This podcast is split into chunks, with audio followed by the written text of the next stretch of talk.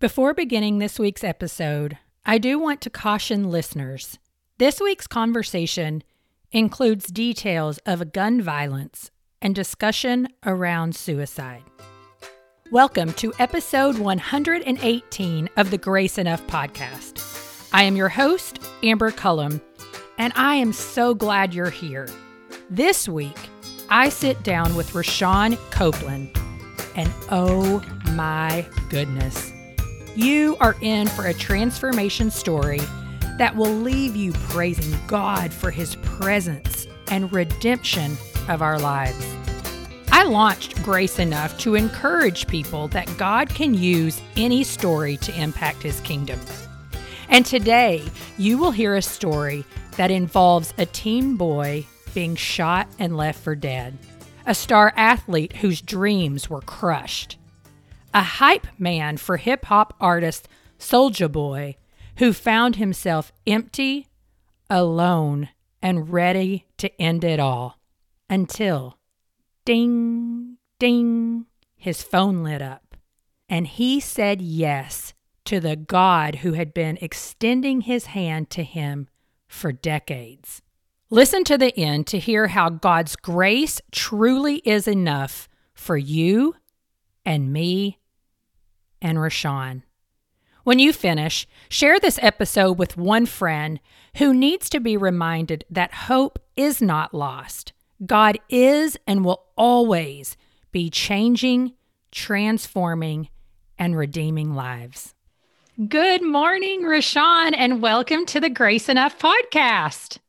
Good morning, Amber. I really appreciate you. It's just a, a, humbling, humbling thing to be on your show. I'm excited to connect with you even more. Yeah, we have. We've connected a little over on Clubhouse, which is nice. It's like, well, we could go on about that for a while. It's a fun platform. I, I enjoyed it. It's like a live podcast in a way. These it is. I, I, I mean, I have I've I've backed off a little bit because in some ways I kept going into rooms that set, felt like the same thing over and over again. So I've been kind of trying to search out some things where it's more conversational and not so much just Q and A. I don't know about you, but um, it, has been likewise. Yeah. So it takes some navigating. But, anyways, we'll tell everybody because I know not all of our listeners know you. And so introduce yourself. Tell us a little bit about your family and what you do on a daily basis. Awesome. So, first and foremost, uh, I like to consider myself a son, you know, a son to a great heavenly father who happens to be a husband and, and a dad. And it's one of the most, most I, I love fatherhood's the best of, but I love being a husband. It's one of the most fulfilling things, though, to be able to uh, lead and love and, and shepherd a family. And I need God's help every day in that. But yeah, my wife's name is Denise. She's a Puerto Rican cutie from Puerto Rico. What? Yeah. She lives in uh, Oklahoma now from Florida. Uh, she spent a lot of time in Florida in between her time in Puerto Rico. And here. So, and then I got a lot of kids just back to back to back. I mean, three under three. Come on now. Oh Lord knows I need help. Lord knows my wife needs it as well. So, we're trying to navigate those waters. Oh my gosh, amazing. that's so awesome. I know. Yeah. Well, with it when it comes to the kids, I'm just like I had a friend and we I actually lived in Tampa for 8 years and so very familiar with all kinds of areas of Florida, but um, my husband is from that area as well, but we had this friend who had 5 boys under the age wow. of 6 at one point, and I just used to think if she can do it, I can live life with my three. You know, like if she can do it, I can do it. Isn't that cool? Like all we need is one person to like model it and walk it out and give us those moments to cherish and see and then we can do it we, we get that strength to do it as well that's right it helps that. us walk forward so what do you do every day I would say I'm a minister who writes and a writer who preaches. I spend a lot of time online, social media, yeah. uh, sharing the gospel, the love of God uh, through content and just experiences uh, with encounters with folks. And I just love it because I feel like we're living in the uh, largest communication shift since the printing press. Like yep. with social media being that evolving piece. And I just feel like if we want to reach people right now with the great greatest message of all time, which is the gospel, we need to meet them not where you know we want them to be, which is through our church doors, quote unquote, or in a, this small group that we're doing, but right where they are, where their attention is online. And I just feel indebted to do so because God met me there. That's right, and we're going to talk about that. Yeah, yeah. So. Yeah, I'm excited. And I would just encourage anybody who's listening if you are a TikTok fan or an Instagram fan, I mean, Rashawn is the person to follow because he is encountering people and just asking them sometimes what they think about Jesus. Do they know Jesus? It's so fun, yeah. it's encouraging. And we'll talk about that a little bit. And so as we dive into your story, let's go back to childhood. Tell me a little about your childhood. And did you grow up in a Christian family? Childhood well let me first start off by saying this. Um god is gracious. He's so gracious. I Amen. don't deserve to be where i am right now as i reflect where i am right now. Like mm-hmm. no one could have told me that um i would have been a christian. Better yet a christian like online pastor or author. Like no one could have told me that. So i'm shocked at that in and of itself by the grace the mercy and the goodness of god.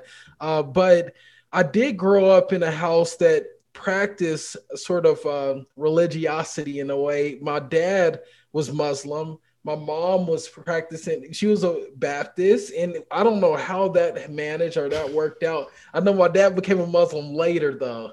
You okay. know, he's more agnostic, and then he became a, a Muslim, and they were actually still married. So we know what the scripture says or what Jesus says, a house divided amongst itself will fall. So we had a lot of uh, a lot of tension and chaos within our home, uh, which I really couldn't put stick a finger to because I was just trying to get an understanding of my own life and my own problems, and I would see uh, my parents' problems so evident in my life. But here's what um, really got to me: I would hear messages when I would walk through church doors about, you know, the gospel, how this guy named Jesus, uh, who was a perfect, perfect, stainless, spotless Lamb of God, who came to take away the sins of the world, and the way he did that was by going on the cross, living a perfect life, and going on a cross and dying uh, brutal death for me. He was my substitute. I was supposed to be there, and and then yeah, that sort of played in my mind in a way throughout the X amount of years of my life, but it didn't take root because I was out doing what I wanted to do, a hedonist,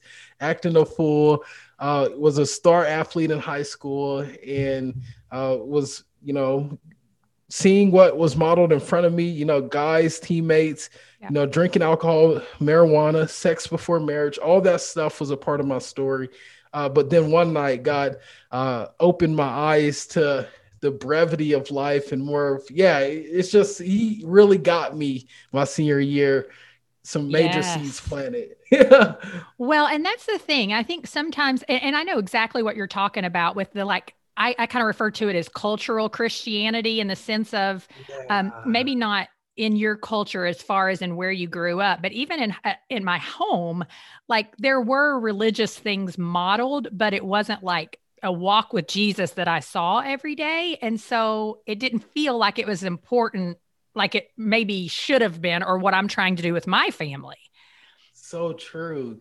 Well and so tell me because you were a football player with the opportunity really before you to more than likely go to a division one school to play sports which was your dream. We know i mean if you can go back to your high school years anybody listening if you were an athlete i mean it's it was hard not to have your identity wrapped up in that but something happened and those aspirations were zapped. What happened? Quickly you know one cataclysmic encounter changed everything i remember you know, I was getting ready to sign that national letter of intent. So pumped about it, so excited. No one could stop, you know, sort of my uh my my my zeal and passion about, you know, going to the next level and fulfilling my dream again to the NFL. Uh, but then something happened. Uh, whenever I was hanging out at a park after dark with this young lady uh, that I was in love with in a way. I was in love with this girl and uh, I had just met her a couple weeks before that. I knew about her from the school, but needless to say, here's what really matters is that that night we were talking to each other, enjoying each other's company, and all of a sudden her phone rings. Brrr, And then I, I look over, you know, me being the prideful, egotistical, future college football star, current high school football player. I, I wanted to take her phone and just be like, because I knew it was a guy that I had seen on MySpace previously. I, do you yeah, know about man, MySpace. Back in the day, yeah, and I knew uh, it was her ex boyfriend because the name was recognizable. And again, I took her phone out of pride and was like, "Hello, hello." Um, and then he comes on, he's like, Why you with my girl? Why you with my girl? And I'm like, Hold on, this is not your girl, dude. Calm down. This is my girl. She with me, bro. And then we just go back and forth. We get into a dog fight, and out of nowhere, uh, he's like, Where you at? And me, out of my pride, my ego, which was such an unwise thing to do, thing to do, gave him our location, told him where we were. Uh, we're at Holcom Park, which is in Lawrence, Kansas. And um, unbeknown to me, uh, you know, I hang up the phone and I get back to listening to 50 Cent Get Rich or Die Trying, crazy album, rap album, and we're vibing, doing what high schoolers do. And all of a sudden, a van peels in 10 minutes later, and five guys jump out of the van. I ain't talking about burgers, but five guys jump out of the van. They start walking towards us. All of a sudden, I'd say, Hey, chill, chill here and I get out the car and I'm fearfully getting out, but pridefully getting out. You know, me being that high school player, I know how to fight, this and that, quote unquote. I'm out of my mind at this point because I'm scared, you know, uh, because yeah. these there's five different dudes, you know, and I don't got none of my homeboys there. So I'm walking towards them. They're walking towards me. And then my heart's beating out of my chest, my mind's racing. Um, and this guy at the front reaches for a waistband and he pulls out a pistol. He waves the gun in the air. I I just stop stop in my place and I turned and I ran once I caught my thought and I slipped and I fell. He stood over me.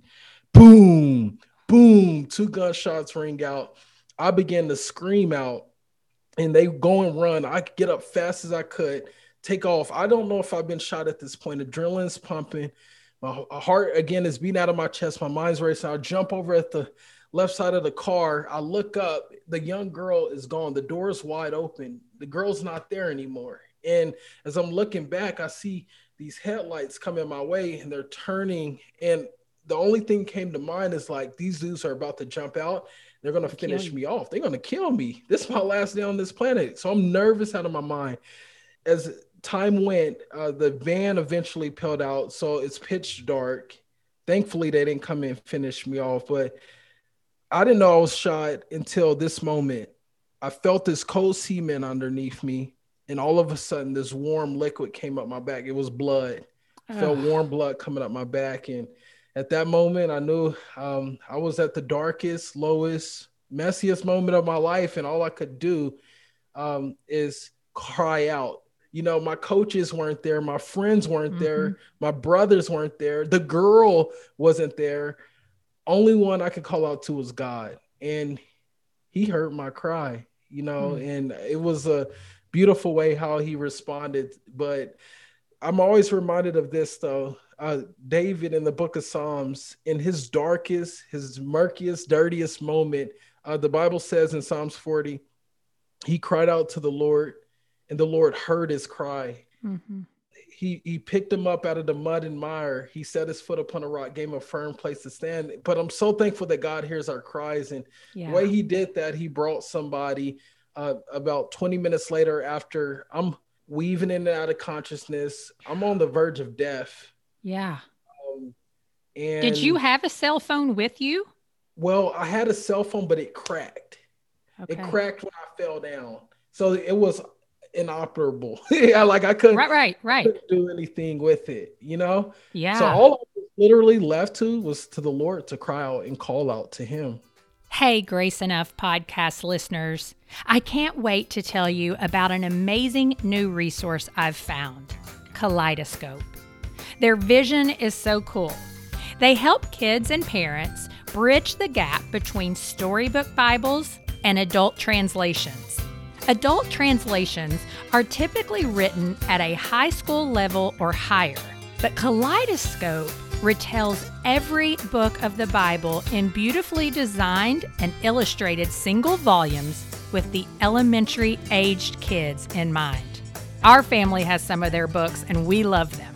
This month, they have two amazing new releases Over the River, The Story of Joshua, and their first volume in the Minor Prophets, Sound the Alarm, written by the hysterical and talented Caroline Saunders. Go ahead and visit readkaleidoscope.com where you can take 10% off today with the code GRACE. You can also find them on Instagram at read.kaleidoscope to learn more. Kaleidoscope, the new kid in kids' Bibles. And so you did. You were crying out to him. You're 17 years old. You end up surviving no football. It's over. But the reality is, even still at that point, you cry out to God, but you don't really stick with God. Yeah. Sadly. Yeah. Right. Yeah. Um, and, and isn't that that's a lot of our stories? Like God hears us, but it takes him really knocking on the door. And he is so gracious to just keep extending the offer. So true. So true. That's because you mercy. so did you walk with him at all after that or was it just kind of like okay i'm getting a little bit better um, and now i'm off I, have decided I'm going to LA to be with my yeah, cousin. I love that question. I love that, Amber. So immediately, immediately after that, um, I began to entertain the idea of God. I was interested in um, knowing more about Him. But here's the thing: here's why discipleship and being rooted mm. in uh, an environment and fellowship is so important.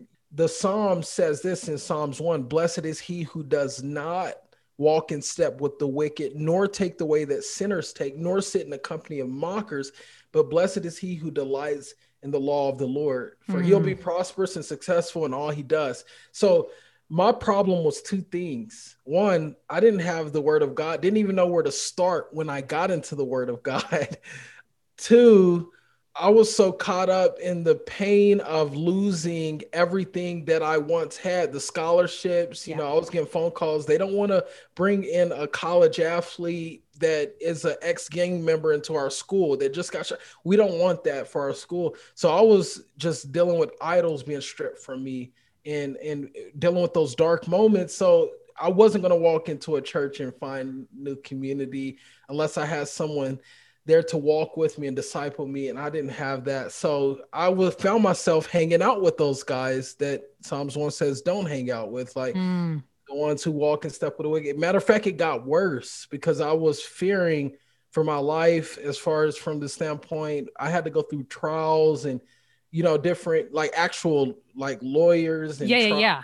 Uh, and I had to go to court because of this guy and you know I had to testify and things like that. So I wanted to be protected around dudes I know who was out on the streets doing their thing just in case something were to happen to me. So I was influenced more for gangs and things like that after that. Okay, so pause for just a second. So at 17, had you already been involved in gangs or did that come after you were shot? That came after I was shot. Here's what I was involved with. I was with the student athletes and all that, like all that good stuff. But outside of the confines, I was two faced. I was a mm-hmm. hypocrite. I had the athletic side of Rashawn. Then on the outside, I would run with the boys in the streets, mm. out there doing all the reckless stuff. But I tried to, you know, really conform to this Rashawn more, you know, the athletic yeah, yeah, yeah. more but it's just tough whenever you you grow up in the hood. I was in the hood. Yeah. Uh, even though my dad did his best as far as he was in the military, he was doing great things, but we weren't on no military base, protected and safe and comfortable. Yeah. We were in some of the lower end of the, you know. Yeah, yeah, hood. yeah. So then, and I know exactly what you're talking about being an athlete. It's really, really hard for your identity to not get wrapped up in that because yeah. as a young, it doesn't matter when you're playing sports. It's it's just the way it is. And if you've True. played a sport and you loved a sport, you understand because so much of your time is spent doing that. So you have these two lives, that life gets stripped away. And so when that life gets stripped away, you begin feeling all that time as well with those people outside of the athletic world, is what I'm hearing. Exactly. Yeah. Okay. And- so how long did that last? Like 17 till what before you um, are going to kind of lead us into what made you decide to go on out to Los Angeles? Transitioning from that moment at 17, what ended up happening uh, is I spiraled uh, into more of that darkness. But here's what I love is that I began to have more people come into my life, which was the coach that cared about me, my high school coach. He became, and he's still in my life to this day. He's I a man of God. Uh, but what ended up happening, he ends up saying, Rashawn, we know you lost your opportunities to the major schools, but we want to get you opportunity into junior college. Yeah. And junior college was a place where, you know, guys either they weren't talented enough to necessarily go to the division one school or they didn't have the financial backing or the scholarships from the division one schools just in general that they wanted to go to or they were dudes in the city acting a fool and had low grades and Yep. they needed a way to you know sort of get ready prepare for the That's big right. school so when i went there i found myself with tons of different peoples from different backgrounds from all these cities across the world and i began uh, yeah to get around good influences uh, fca program impacted me drastically while Me too. Yeah yeah. So that was huge for me. And they sort of got me on the right way started planting seeds. And i end up eventually uh, signing to university of kansas uh, which was back god redeemed it. He brought me back. So it was football becoming a idol again for me in a way. But eventually uh, after going to university of kansas i end up going back down to division two at university of central oklahoma. And and the cataclysmic moment came here, you know. So it was, I mean, you know, like the big moment where it's like, I'm I'm going down the right path now. Like I've had people come in my life, speak into my life, show me the word of God, the importance of, you know, uh, getting to know Him and things like that. But still, I have my doubts and things like that, and You haven't surrendered. I haven't surrendered fully. And I love why that's what your podcast is really about is, you know, being transformed and changed and re- the redeeming and surrendering in faith. And I love it. So, but what I think is amazing,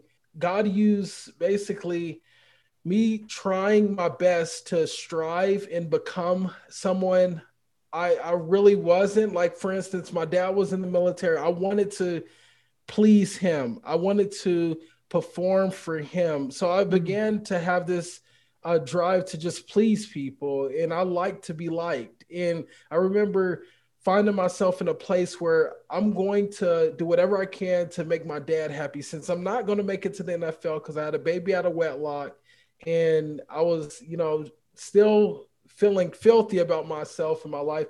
Let me at least please my dad. And I said, okay, I'm going to join the ROTC at University of Central Oklahoma. Then I'm going to go out to Army Medical School. All that stuff began to happen, and I went out there. But as I'm sitting there uh, in Army Medical School, you know, we would again, I would go off the deep end, you know, going out with the military guys, drinking, strip clubs, things like that.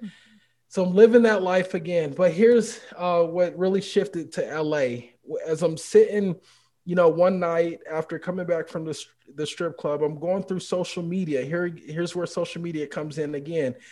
Um, and I come across my cousin who's out in LA. He's an actor, he's a model, he's doing amazing things. He was in a movie called uh, The Lucky One with Zac Efron. He was the only Yeah. chocolate brother on the screen. He Yeah. Pie. I was like, dude, now I know what I want to do. Like, forget all this military stuff. You're Like, just chasing stuff. he has a lot of likes, red carpet, yes, chasing stuff. Like, I want to get out there. So again, comparison, envy provoked me to basically go AWOL, leave the military. And I didn't necessarily, you know, they had grace on me. Yeah. Eventually, I'll tell you about that. But I ended up going to LA, packed up everything, finished Army Medical School, and went to LA. Wow. I mean, I I it is truly the mercy and grace of God because I continue to see even in your rebellion because I know more of your story and the listener will soon um that he still looked upon you with favor in a lot of ways because I mean I, I'm going to ask this question because not everybody's going to know, but you become the hype man for Yeah. Soulja Boy. Yeah. Eventually. Like what even is a hype man? Let, let's let's let everybody know what that is because I know some of my listeners are like, I don't even know what that is. Yeah. And they might not even know who Soulja Boy is, but I know who he is. yeah, yeah. They'll know him if they hear the song. That's exactly right. The music world. Like you crank that Soulja Boy. You, yeah. Superman. Yeah. yeah. But uh so a hype man is basically like a glorified host. The MC, he uh, works with in between the crowd and the DJ just to get the crowd pumped for the the the, the guests or I mean the main artists and uh yeah it's really it was a really fun time I and I could see I you doing. being amazing at that because that's your personality right yeah. and so really in some ways even in this rebellion you're still getting favor exactly by the grace of God it was only he knew what he was doing I didn't deserve any of it. Matter of fact, I deserve far worse. yeah. But he graciously was guiding my way. And you know and what was miserable about it is because i was being i was getting really successful on the outside had a home in the valley a g-wagon and had the girl of my dreams quote unquote at U- usc that i thought was the girl of my dreams. And so i had a lot of me- social media followers this and that but it was all surface level. On the inside i was miserable. Outside i looked successful though but i was mm. miserable.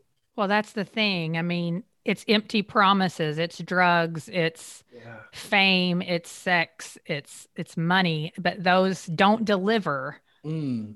day in and day out. And so you, you found yourself brokenhearted from this girl. Yeah. And you are like what am i doing? on the point of really suicide at this point. Yeah. Walk us through that night a bit and kind of what how God came crashing into your world. Love it. Yes, ma'am. So that night was uh it's something where I when I bring it up, I can't even fathom like how the hand of God was so strongly on my life because I was wanting to take my life, but yet he gave me life that night. And here's the beautiful thing. Um, although I was so uh, broken, and I think this is what someone needs to hear today. Like brokenness could be good for us at times, you know. Absolutely. Um, I think about what um what what David. I always go back to him a bit. He said, uh, "Let these bones you have crushed rejoice." Like sometimes God breaks us in order to save us. You know, it's mm-hmm. a part of His hand and His work.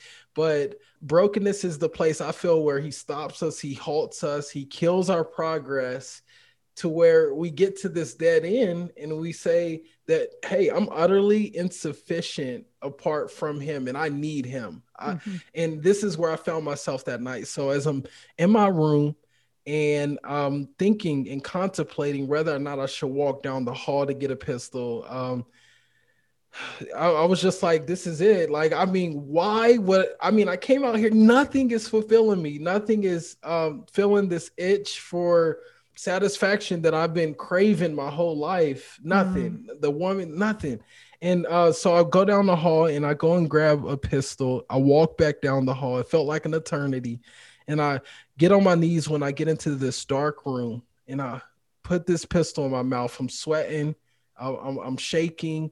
I'm asking, you know, like, I'm not asking, I wasn't talking directly to God, but I'm asking myself, am I ready to do this? And two things came to mind. And as I'm putting this gun in my mouth, taking it back out, putting it in my mouth, taking it back out, and I'm thinking about these two things. The first thing, if I were to shoot myself and I were to die, I know that there's this omnipotent, like this this God who's all knowing, all seeing, who's infinite wisdom and knowledge and understanding. He's loving. Yes, I hear about this. I heard about it. But yet, um, I had to remember that he is a holy God. He's a just God. And am I ready to meet my maker? That was the first thing. Mm. The second thing I thought about is if I were to shoot myself and I were to live, I would have to go through that agony, that pain that I went through when I was a young boy.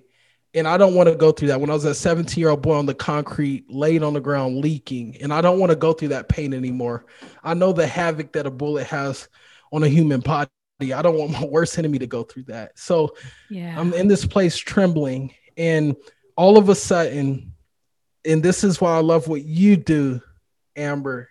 I love what we do as a collective community, even people listening in, impacting folks online, social media, all of a sudden my phone lights up. Mm. And then I'll look up and I'll go over and pick it up. And there's this message from the only Christian girl that I knew, and the only uh, girl that uh, really had noticed me that first year and a half and heard my story uh, in a season of my life. And I just remembered her. So I kept following her. But I started to read her post, and this is what changed everything for me. When I read that, it said this Oh, how wide, how deep, how vast the love of God is. And nothing in all creation can separate us from this love that's found in Christ Jesus. Mm. And I was reading and reading. I began weeping and weeping. I unloaded my heavy soul that night and I cried out to God, What must I do, God, to know this love that you're talking about in your son, Jesus? Like, what must I do to really not mm-hmm. only know it or know of it or believe it, but to actually experience it? God, I want that.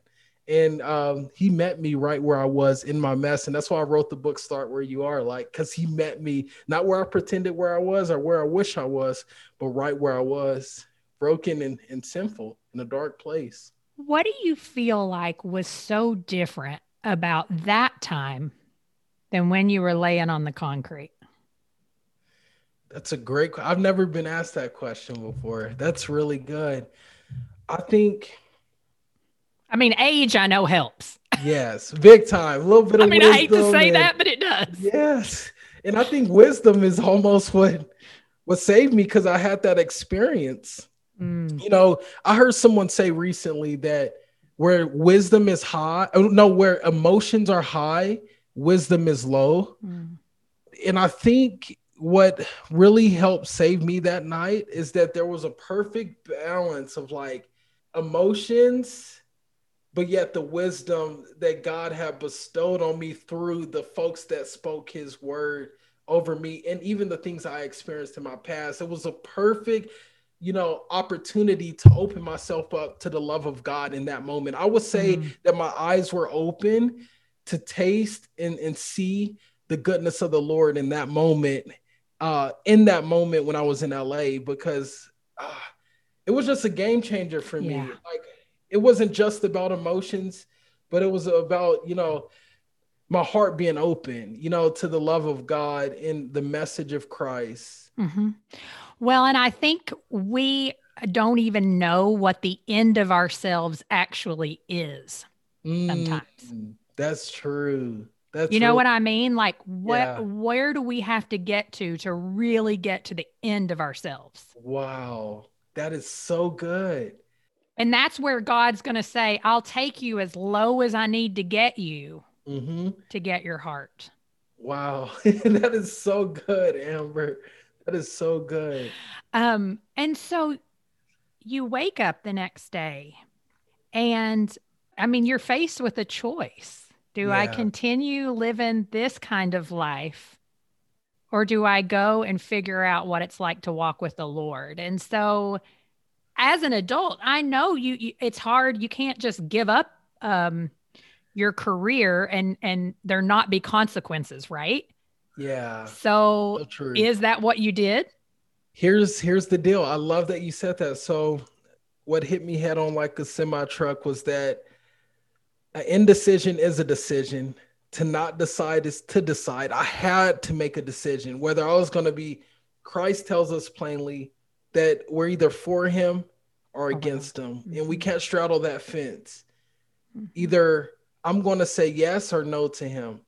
And I remember clearly, and this is what God showed me when I woke up. I remember going to sleep and then I woke up and then I went over, turned on the light, I put the covers on my head, and I was just like, What's next, God? What's next from here? And I remember feeling compelled, this utterance to look underneath the bed. And there was this suitcase I had never seen before. What? Yes. In this home, they would have talents, actors, models, uh, artists, all types of folks that would be in and there, in and out of there, because of my agency out of New York owned that home, and I was just I happened to be there, right? And I look underneath the bed. There's a suitcase. I crack it open. There's a lot of trash, dirty clothes, but on the top, there's the most priceless treasure. It was the Bible, right? Yeah. Amen. Amen. Yes. And I'm like, this blew my mind. But what took it to a whole nother level is this. I crack open the Bible, I go to the red letters. That was the only thing that stuck out. Now I didn't really know it was the words of Jesus. Again, I knew uh, Jesus had a lot to say in the Bible, but in the Bible pointed to him in a way. Like everything is about Jesus when you pick up this book, but I didn't necessarily know those red words were just straight Jesus. But when I read those red letters, it says this, and I want to read this, and it changed everything. Um, it shook me up, it woke me up. But it said this: If anyone wants to be my disciple, they must deny themselves, pick up their cross, and follow me. He that wants to keep his life must lose it, but he that loses his life for my name's sake shall gain it. And this is what changed everything. What does it profit a man to gain the whole world, but yet lose his soul? Amen. Boom. I was done. I was like, Lord, I'll go wherever you tell me to go. And okay, so you say, like, I'll do it. I- I'm going to do whatever you want. Does that mean you like resign? I mean, I'm just thinking you know, being, it's just, I know what that process is like. Here's what happened. Like, I only took one bag with me. And I, I took that Bible. Matter of fact, it's the number one stolen book in the world. I stole it that night. I don't know whose it was or that day. And then I got on a city bus and I rode the city bus for four hours in LA, throughout all LA, just drop, just with them until I got to the station downtown. And when I got downtown and I'm reading the word of God all these hours, just reading it, reading it, you know, reading things like many are the plans of a man's heart, but it's the Lord's purpose that prevails. And, you know, all these uh, amazing, profound, you know, wisdom and, and, and nuggets uh, that were transforming me in those moments as I was reading the truth. And as I get to uh, Greyhound Station, I was like, I, I felt this inclination, this pull to get on the bus and and go to Oklahoma from there. And I got on the bus 24 hours just disconnected from the world through the cell phone. No more voices, but I was listening for the voice of God at that moment, not even knowing. Wow. And got on the city bus or the, the the Greyhound bus, and it took us about 24 hours, literally from LA to here, uh, to get here. And uh, yeah, I never looked back. And matter of fact, sadly, I didn't go out the way. I didn't leave well my agency or you know Fabrizio, like the guy who was my agent. I, I literally uh, just stopped talking to everybody, and it was mm. I didn't know how to like lead correctly or explain myself. I just couldn't. I had to do what the Lord was telling me, and He blessed the yes later. So wow. So here's a tough question for you. I can see a little bit of that pattern though, where you don't have quite the amount of fear to just say, I'm leaving it all and I'm going. Yeah. Because you also did that in college to go out and chase this other dream. Yep. And so you've done it this time. Wow. And why do you keep staying where you are and preaching the love of God? Now I feel like the words of Peter, you remember when um there was crowds that would get around Jesus and Jesus would say things hard, tough things like eat my flesh, drink my blood, and things that people were like, "What?" and they what would walk away. About? They would walk away. Yeah, and then and then Peter and the disciples came to Jesus and like like why are people like leaving and things like that and um and Jesus said, "Are you going to go too?" And Peter said these words, catch this, they're profound, but he said the this word. He said, uh, Lord, where else will I go? Yeah. Your words are words of life. Like, I mean, I can't go anywhere. I am a bond servant. like, my life has been laid down. I no longer live, but it's Christ that lives in me. And the life that I now live is by faith in the Son of God who loved me mm. and gave himself up for me. So, like, I'm, I can't, all I know is Christ, so I can't go anywhere. I love it. yeah. It's so good. I mean, because it's so true, right? Like yeah. you get, I mean, we have these moments, but when you encounter the living God, like not the religion of people, yes, not exactly. the bondage that um, institutions can sometimes put on us, Very but much. the true love of God. Amen. You can't do anything different. You can't. You Even if you keep screwing up, which we all do. Yeah, so true. But yeah, I love Like, get it. up again, son. Get up. I know. Let me We're preaching. Yeah. okay, so tell me this with the book. You write start where you are. What did you want people to know? I mean, obviously you wanted them to know you need to start where you are. yeah. But the message of that, when you're speaking to people right now, somebody who is depressed, somebody who is suicidal, somebody who is anxious, and you say, start where you are, Yeah. um, kind of like, what does that even mean? I love it. I love it. So, great question. Here's what sort of spurred on uh, this idea uh, that eventually I was able to itemize through a book. But here's what spurred it on.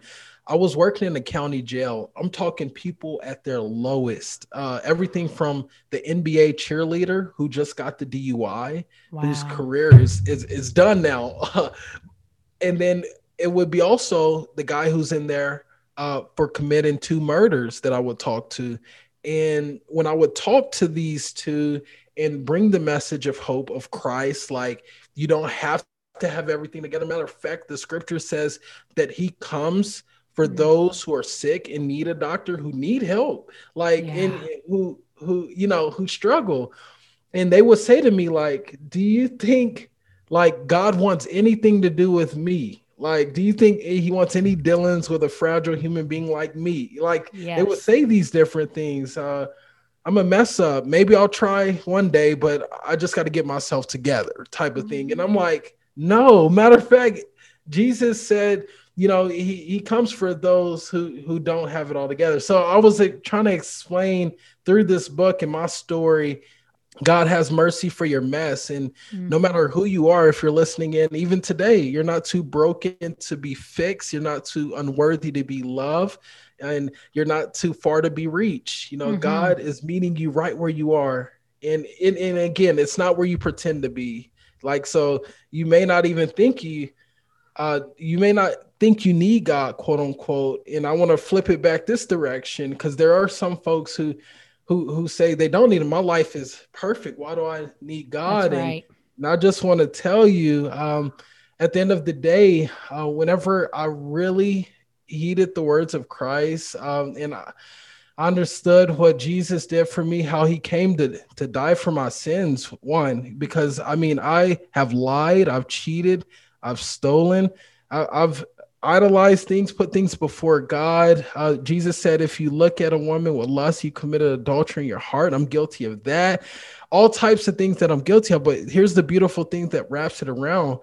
God isn't slow in keeping his promises. He doesn't want to see any of us perish, but all to come to a knowledge of his son. And he Yeah. poured his wrath out on his son to be with us, to be with you today, to show you his love and redeem those things that have caused you to stumble and fall for his Yeah. purpose and his great plan for your life. So he has something for you today, and that's Jesus to work and will and do what pleases him. So Oh, I love it. And it's so true. And just to bring it full circle, I mean, even when you think about people in those places in jail, like, you know, maybe it is God's bringing you to the end of yourself so that you surrender to Him because we are prideful beings. Even the one people who say they aren't prideful, yeah, like as I started, I used to think I wasn't a real prideful person. yeah, you know, and then I really started doing some heart examination and I'm like, whatever. Most of the root of what we do comes back around to pride, you know? so true, so true. I'd be having to have my friends. That's why it's so good to have brothers and sisters in your life that aren't just yes men that you know shake yeah yeah yeah on everything, but they can call your stuff out. Yes. Uh, I think it's I'm so grateful for my brothers and sisters that know me and like you're being prideful right now. You know, even if they don't Yeah. say it like that, they may be saying, Are you sure you want to go that route? And they may be asking a lot of questions, and then the Holy Spirit deals with me. So That's because it's not their job to convict us, but the Holy Spirit. no, but he sure really uses us job. as tools sometimes. Yeah. exactly. right. Okay. So, Rashawn, as we close out here, tell everybody because on social media where they i mean i just love following you you're so full of joy but it's not just your name so make sure that you share kind of what your handle is so people who don't follow you can Okay, sounds good. So Jesus feed on Instagram, Amber, and then uh again, Rashawn Copeland across any platform, but um yeah, Jesus feed is the main Instagram handle. And I do yeah. have a podcast that I want you on here ASAP. We'll get that set up, but scriptures and stories podcast where you can I love it. So. Yeah, and that's the thing. If you just put in Rashawn Copeland, you will find him, his books, and of course, when you have a website, it's great. Just go there yeah. and you can follow all the places. But I just want you to know I am so grateful for your voice. Um, I love how you encourage and spur people on towards Jesus, and how you're just so kind. And so, um, thank you. And Amber, thank you so much. I value and love your voice as well. You've been a huge encouragement, even in the clubhouse space. I, I love following you there, but a parallel on Instagram as well. I, I look forward to our journey together, sister. Appreciate you. So, who is it that needs to hear Rashawn's story and message? I hope you've been encouraged and motivated to start where you are today and surrender it all to Jesus. I'll see you back here next week when Sheila Gregoire joins me to expose some of the lies Christians believe about sex. Thank you for listening to the Grace Enough podcast. Tune in next time.